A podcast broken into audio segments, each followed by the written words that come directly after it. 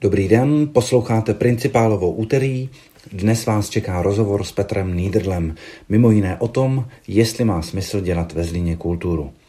Předem se chci omluvit za sníženou kvalitu zvuku, která je daná tím, konečně jsem to pochopil, že se hosté v mé kanceláři, kde natáčíme, cítí tak dobře, že zapomenou na mikrofon a zkrátka jsou.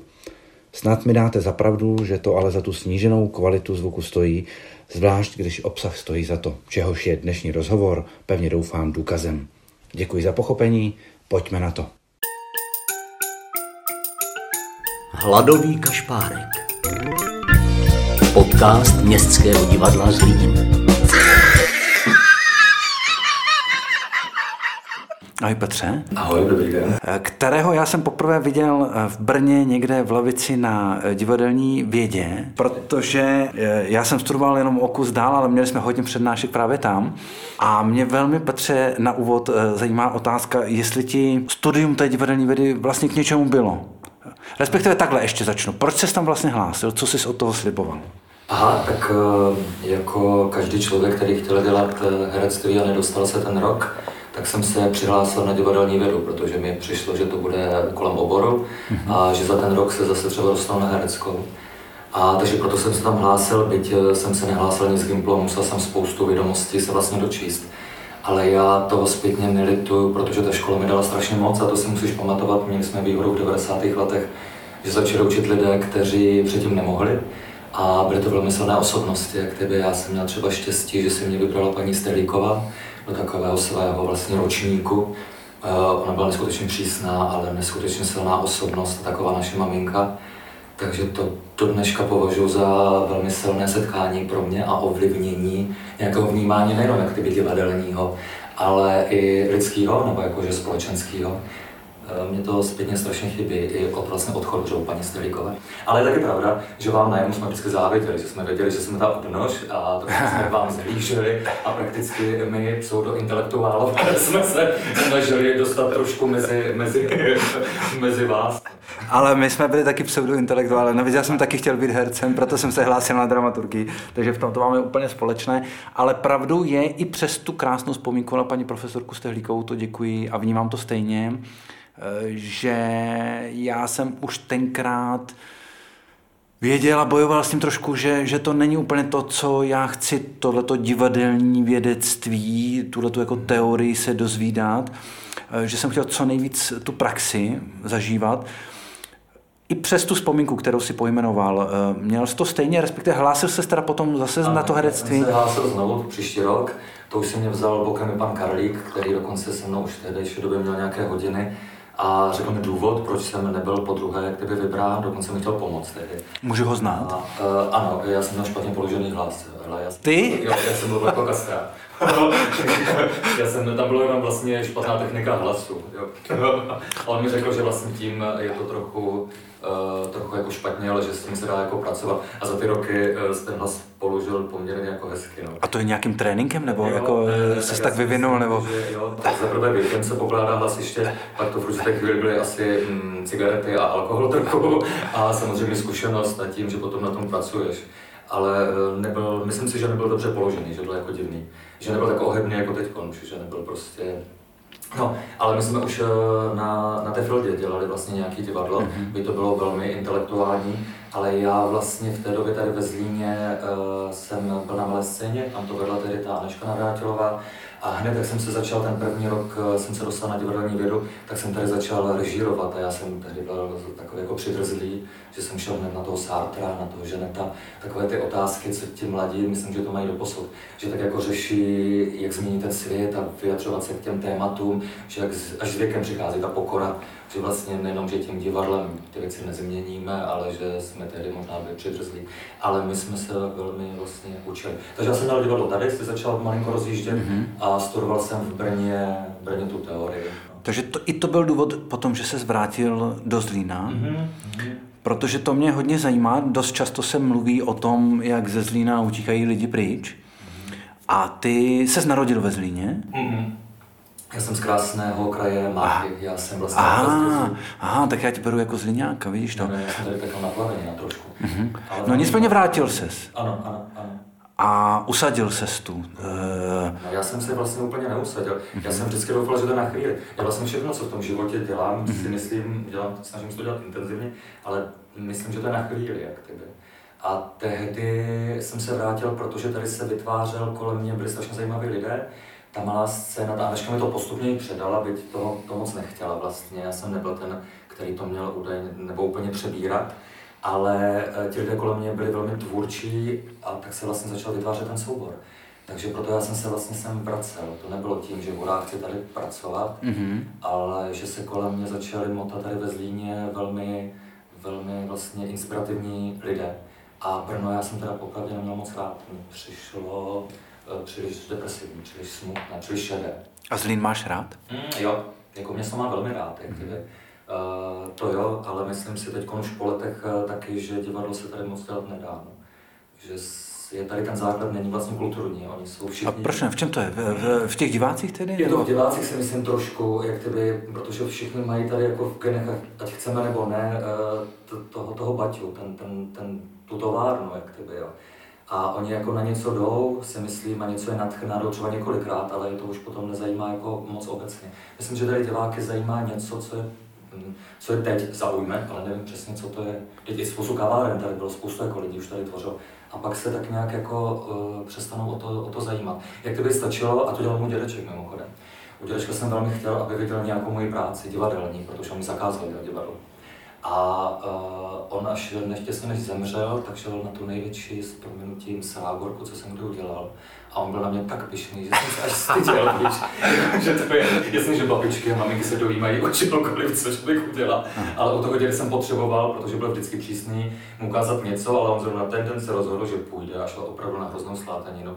A pak byl tak na mě jako pišný a všude mě vyprávěl. Myslím si, a on byl třeba mimochodem fakt uh, švec, a, a, a myslím si, že to tak úplně jako stačí, že nemáme, mm, že ten Zlín je zvyklý, mm, ne, nedokážu to popsat. Myslím si, že opravdu není moc eh, kulturní, já to myslím ve zlém, jakože proč ti dědeček zakázal divadlo mimochodem? Protože říkal, že eh, mě divadlo nikdy neuživí. A říkal, že je to banda eh, lidí, co jenom živaní po hospodách a nemají žádnou moc velkou budoucnost, že jsou to jenom živanilci. A e, samozřejmě, že já jsem byl dítě tam v 80. letech, takže on chtěl, abych, e, kdyby třeba nebylo maso, abych byl třeba dělal masně, víš, jakože tím pádem budu byl nosit maso.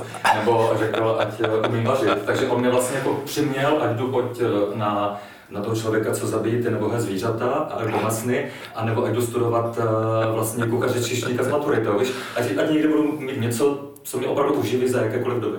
Mm-hmm. Takže herectví bylo to, to jsem se vydupal až potom, když jsem vlastně vystudoval, hm, já jsem šel od PIKy, vlastně ten učňák, pak maturita dva roky a pak vysoká škola, že vlastně jsem si šel takhle jako od sporu. To je praktické. Nicméně ale si, myslím, že se to dá říct jako klasický maloscéňák, že, že máš tuhle jako fantastickou značku ve Zlíně, která něco znamená. Je to tak? Považuješ se za malostřeňáka, když to tak řekne? Ne, ne. Proč ne? Protože jsem přišel až 15, 16, jak tedy. Já jsem tam nevyrůstal od těch 7, 8 let. Já jsem dokonce přišel a já jsem dostal hned hlavní roli s Martinem Rázem, co to bylo Prince Chudia? Prince Chudia, slyšel jsem o tom. Protože no. jsme si byli prý podobní, ale já neměl ani mluvit, já neměl ani stát, já se červená. Já jsem první rok vůbec nepromluvil s nikým, já jsem, nebyl, já jsem byl tak platý, že jsem nebyl schopen hovořit jak kdyby na veřejnosti. Mm-hmm. A koktal jsem ještě dokonce, mm-hmm. takže divadlo mi hodně pomohlo třeba v koktání. Ale, uh, takže já se necítím úplně být jako malosce nějaké, já jsem tam dostal velkou příležitost. A dokonce mi se Aneška ani tak moc jako nevěnovala. Já nemůžu říct, já na ní nespomínám v tom smyslu, jak vzpomínají všichni malosceňáci, protože tam fakt vyrůstali, jak to bylo jako krásné, jako byla partička. Já jsem přišel do velmi uzavřené vlastně společnosti, která mě postupně přijímala. Aneška mi třeba před Princem a chudě jsem jeden den řekla, že špatně vyslovuju a druhý den mi věnovala dvě hodiny a to bylo celé. A ona jako nerežírovala, takže pomáhala v herctví. My jsme se učili těch kolegů, mi třeba hodně pomohla Renča Křížková, vlastně Švrčková, uh, Lukáš Machalínek vlastně, Míša Žáček, mě hodně pomáhali vlastně lidé, uh, Katka Šobáňová, uh, kteří v tom souboru už hráli jako děcka, ale rozhodně to nebyla paní Navrátilová. A já dokonce jsem přišel a za tři roky jsem ji začal brát děcka do těch, eh, do těch sártrů, do těch ženetů Rozumím. a vytvářet si ten soubor. Takže já jsem byl třeba od Anešky docela nechtěný, jak ty vy, a to mi taky pomohlo. někdy je dobré, to říkal vždycky dědeček, někdy je dobré, někdy dobrý nepřítel je lepší než dobrý přítel, protože Mhm. se dobrý nepřítel můžeš růst a můžeš se porovnávat a můžeš To je vlastně hodně, hodně chytré. No. Takže ty jsi vlastně nezažil, eh, jako nebyl součástí té, jak říkáš, uzavřené eh, nějaké komunity, o které eh, se tak často a rádo, a asi je to dobře, protože je to úžasné, co vytvořili, povídá. Protože třeba já divácky už znám tu tvou právě éru, a i to já považuji za malou scénu, protože to tak prostě bylo přece. Eh, Ale to myslím, nemyslím, jako, a než No. si tehdy myslela dokonce, a to, na- to mě fakt napadá, že beru poetiku, že ničím je hercem, jak ty jde. Vážně až tak, jo? Jo, jo, jo. Tam to nebylo jako uh, tehdy, ono už samozřejmě si to dneska, vzpomínky jsou naštěstí velmi, uh, velmi schovývavé, my si mnohdy nepamatujeme ty věci, jak skutečně byly. Jo. A uh, spoustu děcek ze Zlína, co vyrůstalo na malé scéně, bude vždycky sentimentálně vzpomínat na to. Ale já na to jako nemůžu vzpomínat sentimentálně, protože to byla, ale zaplet pámu, že se to dělo, eh, éra poměrně pro mě dost eh, komplikovaná a zajímavá, ale velmi jako tvůrčí. Anička mi vlastně jako dlouho to nemohla uh, odpustit. Takže takhle já to vlastně jak kdyby nevnímám. Jako vůbec. No a jak vnímáš? No, ale eh, oni no, dělali takovou no, tu věc. no. Hodně se mluví o panu Navrátilovi, toho bych chtěl Ano. tady zmínit, byť se o něm mluví už tisíc let, asi jako o panu Baťovi tady v městě. Jo. To už je taková jako další ikona. Uh, on dělal neskutečné jako divadlo, ale on dělal hodně folklorní, on vycházel vlastně tady z té tradice toho místa. Aneška už byla takový ten druhý vlastně, druhá, ne. Ale to je přece v pořádku, že ty jsi Ano. přišel úplně s něčím jiným. No já jsem přišel na no, jenže tam ti lidé vlastně mnohdy chceš a v tom dětství vzpomínáš, oni se i tehdejší vrstevníci někdy na mě zlobili, že to začínám dělat jinak. Mhm. Mm-hmm. Jo, přece všichni, to jsi musel i zažít, když jsi přišel ty do městského divadla, že spoustu lidí to chtělo tak jako táhnout pořád v té jako tradici. Že ve chvíli, kdy se na něco zvykneš, tak eh, chceš v tom mít celý život. Jo. Proto si myslím, že spoustu eh, lidí z našeho národa nezmění během života povolání, je ani nebaví, protože, se, protože si myslí, že to nepatřičné, nebo jako jim v tom svým způsobem dobře. A my jsme začali to divadlo opravdu dělat vlastně trochu, trochu jinak, když jsme se ze začátku jmenovali za zády. Jo. Mm-hmm. Jakože za zády toho ofic, té oficiální malé Mhm. To scény. jsem nevěděl. Jo, že takhle jsme dělali vlastně ať už toho Sartra, nebo potom i od Čechova uh, Racka, kterého jsme Trze nazvali Frackem a úplně se ho upravili. Tehdy uh, Prochor, jestli se určitě ho znáš, mě téměř vyfackoval, seřoval za to, co jsem udělal s Čechovem. Takže to byla vlastně velká rebelská jako éra. A, A to je skvělé, že za zády to jsem nevěděl. No a proč to skončilo? Ta éra, No. jsme potom eh, si udělali ten soubor, nebo vlastně postupně Aneška, jak už eh, byla starší dáma, tak odešla, pak já jsem vlastně uh, přebral už nějaké žáky minimálně a my jsme z, z té generace, co se mnou pracovalo od toho roku 94, 95, vytvořili ten soubor vlastně a začali jsme dělat to divadlo. Pak jsme začali dělat ty přehlídky, to jsme se znovu začali vlastně Ano. potkávat. A uh, jezdili jsme pravidelně docela na ten Hronov, jak ty by No jasně. a na ty národní přehlídky a myslím si, že jsme dělali poměrně zajímavé divadlo, byť tady si tu diváckou obec taky komplikovaně jako hledalo, ale tu jednu generaci, myslím, že jsme byli takové trochu generační divadlo. A pak eh, tady byl vlastně i ten na chvíli potom ten Dodogon Bar, který uh, řekl, že vlastně ta malá scéna, ať si jede vlastně tak trošku proti tomu městskému, kde musí být oficiálnější věci a on nám začal půjčovat i herce vlastně z toho městského, že to byla taková jako pěkná spolupráce, že jsme si nelezli do zelí, ale tak jsme se jako doplňovali, kdo s námi vlastně spolupracoval. Anička Petrželková, Anička- krásné Anička byla vlastně No. první, co jsme nabídli tady v Čechách práci, po té, co dostudovala v Bratislavě Mm. vlastně. Mm. no. To bylo, uh, tak to byla vlastně úplně, to byla šťastná éra. Ale to už je zase konec, to už je tak před tím rokem 2010. To je tak ten rok, my jsme vlastně tu malou scénu... No a ten konec mě ale Peťo právě zajímá. Proč něco takhle mimořádného? Já jsem to tak jako jednoznačně vnímal. Proč uh, to skončilo? Protože jsme zestárli a protože jsme, teď my jsme hrávali až 25 představení do měsíce a hodně jsme jezdili. Nás hodně žili pohádky vlastně. A pak eh, se začalo nabalovat i na ty večerní představení, což si myslím, že jsme eh, jeli poměrně zajímavou i dramaturgii, že to nebyly jenom komedie. Tak jsme začali nabalovat diváky, ale tam se ukázalo, že my jsme nebyli schopni vytvořit ten management vlastně toho divadla, ten finanční. Eh, My jsme sice oslovili několik lidí i z univerzity Tomáše Bati, my jsme oslovili pár lidí i z našeho souboru, ale oni to finančně jsme to nedokázali utáhnout. Jak tedy. Uh, město se za vás nepostavilo? Jo, město, nebo? město se postavilo vždycky. Město dávalo určitou část peněz, protože ta budova, vlastně celá ta budova hmm. patří městu, ale třeba Zuška, která to spravuje, patří kraji, hmm. takže uh, třeba na pronájem, a to také malo to ví, malá scéna si vždycky platila pronájem, třeba jak tedy, hmm. v té budově, tak jsme dostávali prachy od města, hmm. aby jsme mohli takhle fungovat. Ze začátku oni dávali samozřejmě prachy i třeba na představení, na inscenaci přímo. Ale tím, jak my jsme se dostávali blíž a blíž k té poloprofesionalizaci a zvali jsme si ty profesionální hosty, eh, ne tak herci, herci jsou někdy úplně vděční a šťastní, když je téma, které je baví, tak oni nechtějí moc peněz. To je vlastně občas jako na nich výjimečná nádherné způsobem, ta spontánnost. Uh, tak ale pro ty režiséry, a my jsme zjistili v určité chvíli, že když chceme být lepší a lepší, samozřejmě potřebujeme víc a víc peněz. A ve chvíli, kdy ti inscenace jdou třeba do 40-60 tisíc na tom, vlastně a my to nejsme schopni finančně utáhnout, což já jsem třeba mimochodem jako umělecký šéf dlouho nevěděl. Mě až eh, Renča po roce řekla, že jsme v obrovských dluzích a že do toho vlastně vráží peníze teď už i ona a ještě pár lidí vůbec ze souboru, aby jsme to udrželi. Proto jsme se rozhodli. A mimochodem stačilo tehdy, aby radnice nám dala třeba o o, několik desítek tisíc víc, aby jsme to jako utáhli. My jsme vlastně v určité chvíli přestali být schopni utáhnout ten pronájem. Mm-hmm.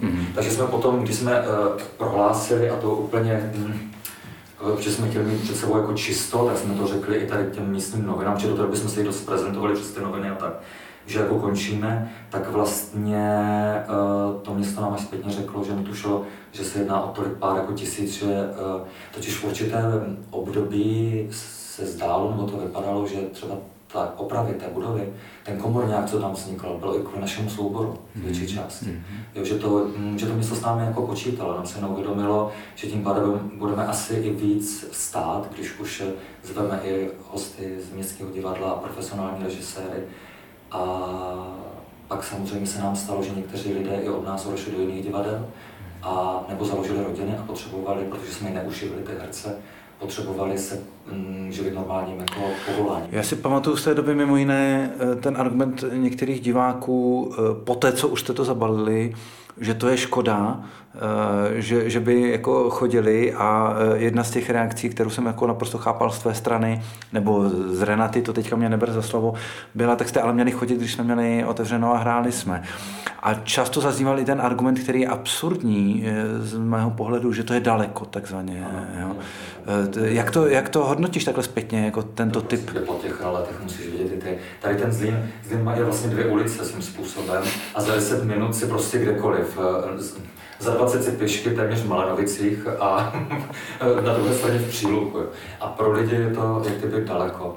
Uh, jo, pro ně to bylo daleko, ale to ti teď řeknou třeba, jestli znáš, vznikla nová kavárna eh, jedním tahem, myslím si, Jasně, uh, taky. Svitu. Mm. A tam, je, když jsem dělal s nimi ještě rozhovor pro Inzlín uh, před půl rokem, nebo kdy tam mi řekli, že spoustu lidí tvrdí, že je to daleko tam jako si zajít, jo, já to vůbec jako nechápu. Uh, ve zimě jsou lidé zvyklí jezdit uh, auty, nebo vlastně se bojí, že se pak nedostanou, nedostanou jak kdyby z, z toho místa. No tvrdili, že to... A to, je to výmluva teda podle tebe? Je to výmluva. Je to... Nebo je to nějaké naše taková malá perspektiva tady z Líňácká, že, že nedovedeme se na to podívat z pohledu prostě Paříže, že to je vlastně strašně... Musíme si dívat z pohledu Paříže, stačí třeba Brna nebo Prahy. Jo. Jasné, jasné. Teď jsem si poslední dva roky zamiloval Prahu a zjistil jsem, že to je vlastně takové předměstí Líně. no, myslím si, že jo, že, hm, trošku jsou to výmluvy, si myslím. To je to, co se říká, jako ono se mimochodem, možná se to taky zaslechl, myslím si, že Eh, občas lidé rádi obecně říkají, hele, to je moc daleko, anebo já bych tam chodil, anebo o tom jsem slyšel, že je výborný, ale ještě nebyl čas, jak kdyby jsme to je to asi způsobem i toho repertoárového vlastně divadla. My když jsme potřebovali sami sobě vrátit trochu ty prachy, jak jsme se zadlužili, tak vlastně i díky tomu uh, Ríšovi Veliskovi se začaly psát jiné texty a udělali jsme jako trošku takový tak na diváky, že tohle budeme hrát jenom pětkrát nebo sedmkrát a máte šanci, buď teď přijít během tří mhm, měsíců, nebo mhm. už to neuvidíte nikdy. Mm-hmm. A to se nám zase začalo plnit, jak kdyby, že ti lidé tam fakt jako začali nabíhat, mm-hmm. jo, že jsme je trošku mm-hmm. omezili v něčem. Mm-hmm. Ale práce, myslím si, že na tohle nemá nikdo klíč, obzvláště ve Zlíně. Myslím si, že je to trochu začarované. No právě, no říkáš začarované, to mě taky napadá začarovaný kruh. Mimochodem tam, kde sedíš ty teďka, tak seděl uh, Honza Bilíček z Alarmu, který tady dělal takový vlastně průzkum a, a velkou potom uh, napsal velký článek o tom uh, jako kulturním bytí ve Zlíně. A on mimo jiné tvrdil, že ti mladí lidé ze Zlína odcházejí, uh, protože tady není ta kulturní nabídka. A je otázkou, jestli náhodou to není tak, že ta kulturní nabídka tady není, protože ti mladí lidé odcházejí. Jo. Eh, jak toto vnímáš? Ne, eh, tohle jsme, myslím si, že jsme se o tom bavili i, i před rokem. Myslím si, že se to nemění. A teď jsem četl dokonce nějaký článek, kde si hovořil i ty a spoustu lidí eh, kolem Zlína s těma mladými, jak odchází. Za prvé, fakulta vůbec jako, tady je spoustu mladých lidí, ale vůbec se nezajímá jako kultura. Pokud zrovna se to netýká toho jejich oboru nějaké, jak tedy. Uh, za druhé, oni když zjistí, že mají možnost pracovat jinde, tak odcházejí, protože tady dlouho neudrží ten okruh lidí. Já jsem začal chodit občas na výstavy, občas jdu vlastně se podívat eh, i na hudbu, ale mám pořád pocit, že tam sedí ti sami jako lidé. Víš, že jsou to jak tebe eh, skupiny, eh, nějaké společenské sami pro sebe, že jsou pak jako překvapeni, že přijdeš někdo zvenčí. Že nás tady se buď moc subjektů, kteří dokážeme jako spolupracovat navzájem svým způsobem. A nebo si to každý děláme jako pro sebe. Už dokonce pár let říkám, že pokud ve Zlíně nemám dost přátel, nemůžu dělat divadlo, protože nikdo by nepřišel vlastně svým způsobem. Že je to, uh, myslím si, že spoustu, a to je další věc, myslím, že posledních deset let se lidé vrací do Zlína, ale rodit děti. A to je tím pádem úplně jiná, a to město je tak nastavené vlastně trošku, jako na ty rodiny s dětma a rodina s dětma ti půjde na pohádku a to si myslím, že chodí. Mm-hmm. Ale nepůjde ti, jenže tím pádem stačí dělat divadlo čtyřikrát do roka svým způsobem, ale nepůjde ti třeba na večerní věc, byť vy si vymysleli úžasnou věc, hlídání dětí, blablabla, mm-hmm. protože je to pro ně jako komplikovanější. Uh, myslím si, že tady není pořád zázemí. Je tady spoustu, je tady velké podhoubí nadaných a tvůrčích lidí. To si myslím, že je ale že ve chvíli, kdy mají příležitost, tak jdou pryč. No a co s tím?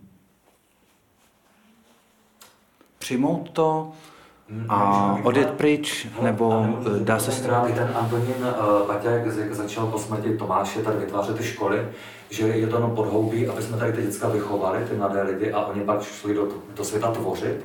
Nejsme jenom místem, jak typy, kde je podhoubí určité líhně a pak jdou jako jinam. Já nevím, co s tím. A nebo není to, mm, myslím si, že Zlín pořád, a opět, a to, to je jenom můj subjektivní názor, trošku geneticky má dané že Baťa všechno organizoval svým lidem a Zlín si zvykl taky, že tady spoustu věcí ti lidé organizují. Ať už se to vy, Městské divadlo, Živý Zlín. Víš, že oni jako přijdou na ty věci, to se očekává, ale oni sami měli by opravdu zájem, kdyby to nebyla taková masivní vlastně jako záležitost. Mm-hmm. Víš, nevychováváte je vlastně svým způsobem vy, ty lidi, nakolik je to opravdu jejich vnitřní potřeba a pnutí, a nakolik je to opravdu věc, hele, tak už tam jdou sousedi a s nimi kámošíme, jdeme tam taky, jako davová, davové myšlení, nevím, co s tím. Mm-hmm. A ještě další věc, nevím, jestli ve Zlíně mm, se dostatečně platí nápady, jestli mi rozumíš. Jestli si dokážeme ocenit vlastně ty nadané lidi. Jestli to není takový pořád stát ve státě jako lid sobě trošku.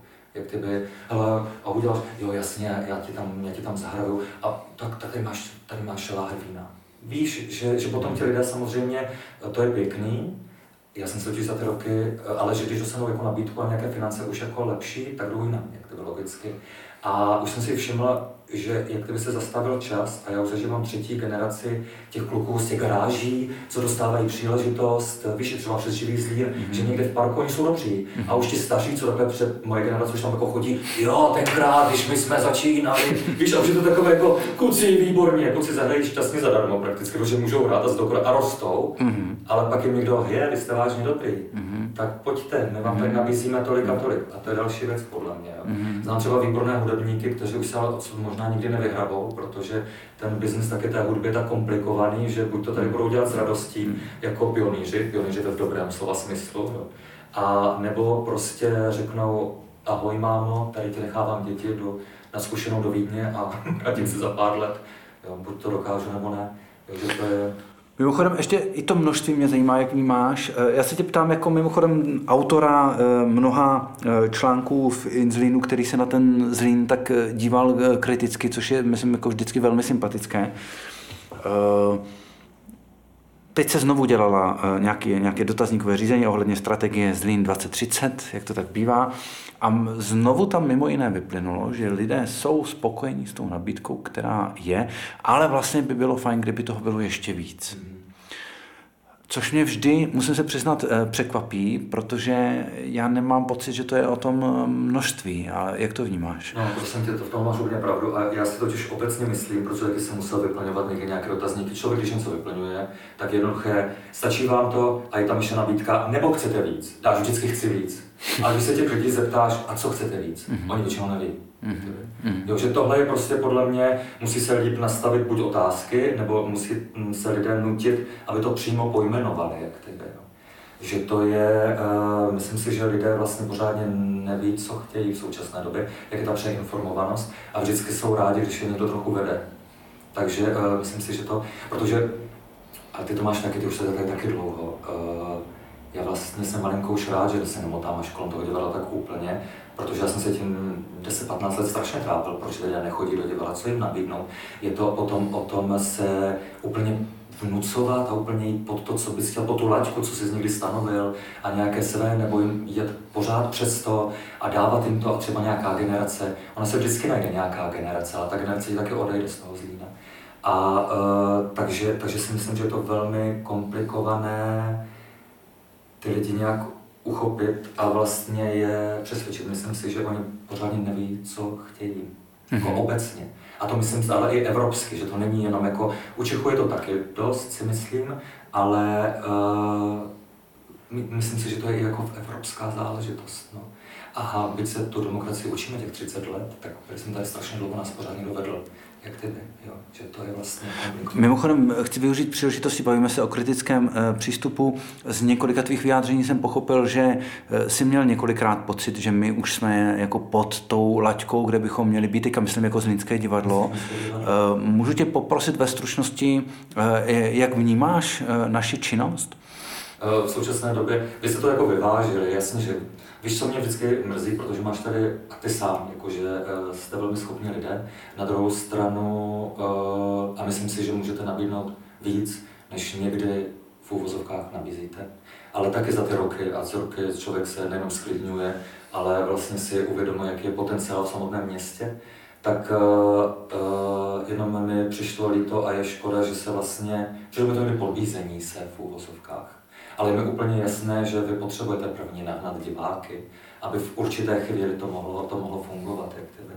A uh, nebylo to, víš, co jsem byl překvapený, já jsem před eh, teprve, poprvé v životě, před rokem jsem byl v Radišti v divadle, jsem se velmi styděl a že jsem, ne, jako že jsem tam byl tak jako Rozumím, to budou titulky. a já jsem byl na muzikálu, a to muzikály moc nemusím, to, to Chicago. Mhm. A oni byli bravurní, já jsem byl úplně šokovaný. Sice, sice jsem byl rozpačitý z toho celého prostoru toho divadla, a, ale, ale jakože já jsem byl úplně nadšený. A říkal jsem si, aha, tak oni tady dělají i jako, já jsem vždycky myslel právě, že jedou takové ty lehčí kusy, to, co se objevilo pak v městském. A postupně oni ale najeli přes ty lehčí kusy eh, k takovým jako zajímavým tématům. Mm-hmm. A mně přišlo v určitém období, že v něčem jsou vlastně eh, dál než jsou městské. Jak, jak by se to obracelo, jak by mm-hmm. způsobem. Mm-hmm. teď se omlouvám všem, a já jsem tam pak ale viděl i jako jiné, vážnější představení a pocit eh, vnitřní byl velmi jako rozpačitý, jo, eh, že, že mi to přišlo vlastně velmi nevyvážené. A mm, v určitém období, eh, Peťo se tím musím přiznat, že to městské mi přišlo, že se zbytečně nabízíte, že to je zbytečně jako dolů. Ale to nemusí být, jak ty mm, no to nikdy nemusí úplně na škurt, nebo ty, ty víš, že tady máš potenciál a to ví všichni asi. Děkuji za upřímnost v každém Ale... případě. Eh, Peťo, eh, to, co eh, vysloveně obdivuju na tvé práci, je práce se studenty. Teď jsem byl svědkem tvé poslední premiéry, kterou jste ještě stihli před druhou vlnou, před tou pandemí. Mimochodem i proto, že, a tím se vracíme k tomu podbízení, nepodbízení, že ty mě vždycky šokuješ, jak eh, vlastně těžkou látku eh, jim dáš, jak tu laťku opravdu zvedneš vysoko. souvisí to s tím, jak si popisoval své začátky na malé scéně, že jsi schopen jít do Merlina, do Markety Lazarové, do vlastně autorského projektu úplně. Jak vzniká ten nápad s tím, že přineseš jako takhle obtížnou látku Eh, těm studentům, kdy já vlastně na první dobrou mám pocit si myslet, že oni tomu ještě přece vůbec nemůžou rozumět, ale pak vidím tvoji kvalitní inscenaci. Aha, to se velmi laskavě. Uh, no prosím tě, to vzniká vždycky z nějaké nálady. Samozřejmě, že to nejsou z nálady jako z mých studentů, i mě, i v tom, jestli se jako potkáme. Teď je to třetí generace, co jsem si tak trošku vypiplal od těch sedmi, osmi let. A to nemůžu říct, že jsem si vypiplal, oni měli nějaké předpoklady a já můžu být víceméně u toho, kdy vidím, jak se posouvají, jak se rodí, jak uvažují, jak, jak vlastně fungují. A když jim dám jak kdyby výzvu, tak tu výzvu dávám i sobě a doufám, že ta výzva je jak kdyby mm, posune já jsem dřív si myslel, když jsem byl mladší, když jsem dostal třeba nějakou nabídku, tak jsem jako pokorně odmítl, že jsem si myslel, že na to nemám. Ale myslím si, že to není pokora, že to je pícha právě, protože my často uh, nechceme opustit tu naši pohodlnou zónu, kde nás nějací respektují a bojíme, bojíme se riskovat sami sebe. Uh, dnes vím, že jakákoliv přijde možnost nebo příležitost, že ji musím přijmout a nějak se s tím poprat, i když prostě prohraju protože bych se nemohl eh, vnitřně posouvat, eh, pracovně posouvat, to je úplně jako jedno.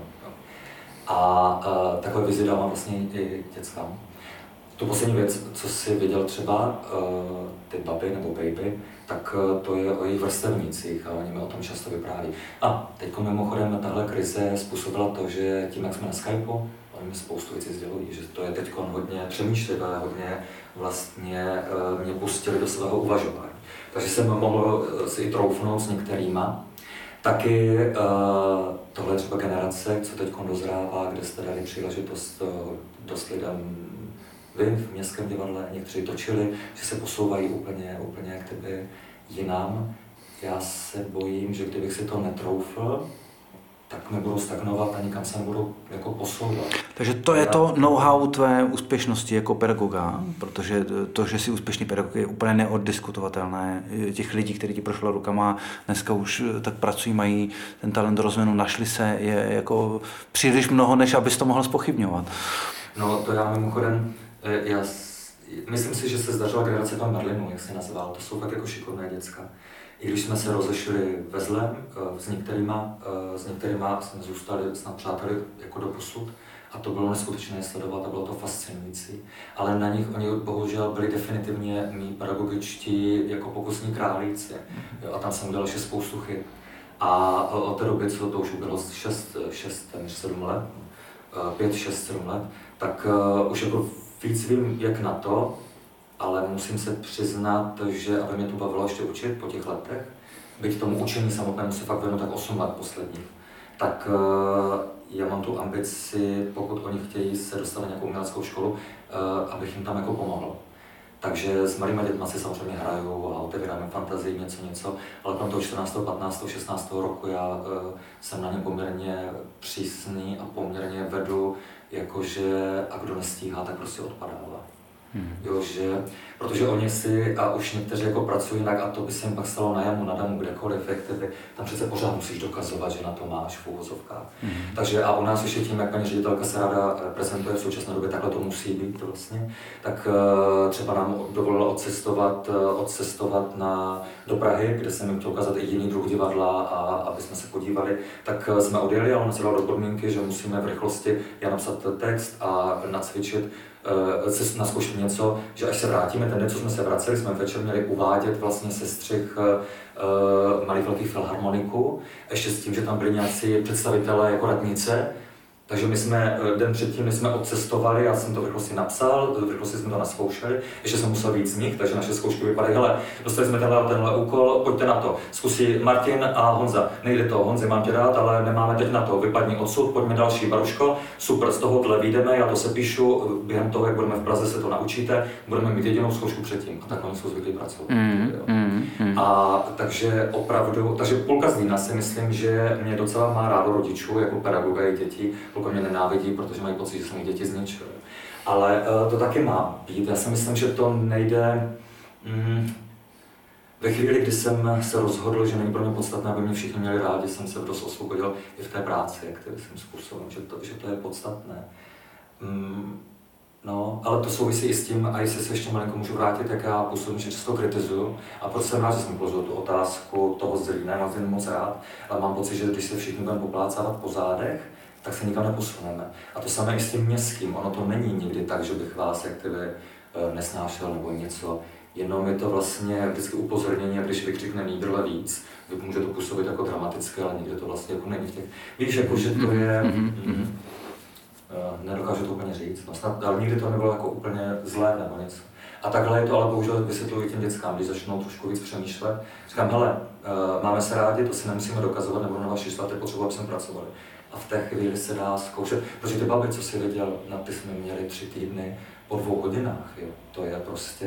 Tři týdny? No jo, no tak protože my jsme to začali zkoušet někdy v červnu, kdy nás konečně pustili k sobě, pak byly prázdniny a pak uh, jsme měli dva týdny, jakože týden generálek, nebo týden generálek, ne čtyři generálky. Jo že se to všechno jde velmi rychle. A až eh, skončí lockdown, tak se k tomu vrátíte ještě? No jo, to já doufám. Tak to Víš, protože oni se jako posouvají, to víš, herci a vůbec se posouvají, když to můžou reprizovat, jinak tu zkušenost mít nebudou. Takže to Poslední otázka, jak prožíváš lockdown?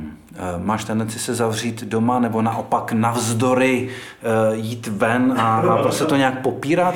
Ne, já hlavně jsem velmi temperamentní jižní typ, já jsem bytový, takže já doma um, trpím, takže já když musím pracovat přes Skype, si vezmu uh, svůj počítač a jdu někam, kde můžu pracovat. A, uh, byl jsem nervózní dlouho, když vláda se nemohla rozhodnout co. Jak tebe nejhorší je tady ta nejistota. Pak když řeknou, vypadá to asi takhle nebo takhle, tak uh, už dokážu i já pracovat a najít v těch mantinelech svobodu svým způsobem. Takže v téhle chvíli mi to přijde velmi tvůrčí. Před měsícem bych byl hodně rozhozený a říkal bych ti, že to asi nemá cenu, pokud zavřou hranice, tak migruji nebo něco. Eh, teď vím a mám jako logicky vysvětleno, že se dějí věci, že takhle musí se dít. Takže vlastně já tím zatím příliš netrpím, jak tebe, a je to jak tebe v klidu. No, Jsi je... připraven na to, že to může trvat několik měsíců let, třeba? Let. Já jsem se zeptal jednoho člověka známého a říkám mu, ale kdy tohle skončí, ty jsme to vždycky dokázal říct dopředu a ta osoba na mě křičela, co pak nemůžeš obětovat dva roky života ze svých 80 let? A já tím pádem křičel, ale já už 80 let nemám, nebo jako nemůžu do 80 a proč bych měla tady v tomhle, v tomhle strachu já být další dva roky? A nerozhodnosti. Nejhorší nerozhodnost, jsem na to připravený, ale nevím, jestli když to bude trvat dlouho, neodjedu potom raději za bratrem do Francie, nebo kde to bude trošku možná klidnější, možná ne. Je, takže, takže nevím. To já nemůžu, nevím to úplně. Mimochodem, ještě poslední otázka tam mě napadá teď. Eh, je to pro tebe inspirativní jako pro umělce, tvůrce, to, jak eh, jsou lidé zalezlí doma, jak, jak, no. jak bojují? Vůbec je to jako... Ne, tohle, tohle není jako inspirativní, to bylo, když jsme s dětskama uh, na psali uh, divadelní hru, to jsem ti už možná říkal, o tom, uh, že přišel vir, Teď všichni rodiče se bojí o ty děti a ukáže se, děti, děti jsou imunní a nakazí a umírají ty rodiče. Nakolik ty děti by manipulovaly s těmi rodiči. Jo? Mm-hmm. Tohle mi jako přišlo zajímavé. A, a, ale teď mě vlastně překvapuje, že v 21. století je strach, že vlastně, hm, když máme tolik informací, je jich moc teda, no, to je pravda, ale že vlastně ten člověk by měl daleko racionálněji jako uvažovat. Protože já působím občas jako uh, hysterka nebo něco, ale já jsem především pana, to je velice jako pragmatická a racionální, takže já potřebuji velmi jako racionální informace, že ve chvíli, kdy se zorientuju v informacích, tak si myslím, že člověk by se jako neměl bát a to, že, to, že jsou zalezlí, to přece není inspirativní aktivita. Inspirativní je to, že můžu zvednout telefon a domluvit se s nějakým domovem eh, důchodců, že tam budu pravidelně telefonovat, nebo jestli nepotřebuje, abych chodil číst těm lidem. Jo. Že, že tohle je inspirativní, že mi to zase posune někam jako jinam, možná, ale ale inspirativní to není. Na druhou stranu teď jsem si uvědomil, že já vlastně moc nepotřebuji život lidi, takže, takže vlastně hm, jedno, jestli jsou v parku Komenského nebo zalezli doma, aha, vidíš, že jsem vždycky vlastně všechno dělal pro sebe. No jako co baví mě, víš. Já vlastně dělám v životě jenom to, co mě baví, takže tím pádem málo kdy myslím, jestli to bude mít vliv na to okolí, ale vždycky si říkám, že když to baví mě, tak by ty věci mohly bavit i toho druhého. No. Promiň, já jsem zase udělal takový divný oblouk. ne, udělal jsi z toho takové tři tečky na závěr eh, tohoto rozhovoru. Petře, moc díky za inspirativní rozhovor. Já děkuji za pozvání, děkuji.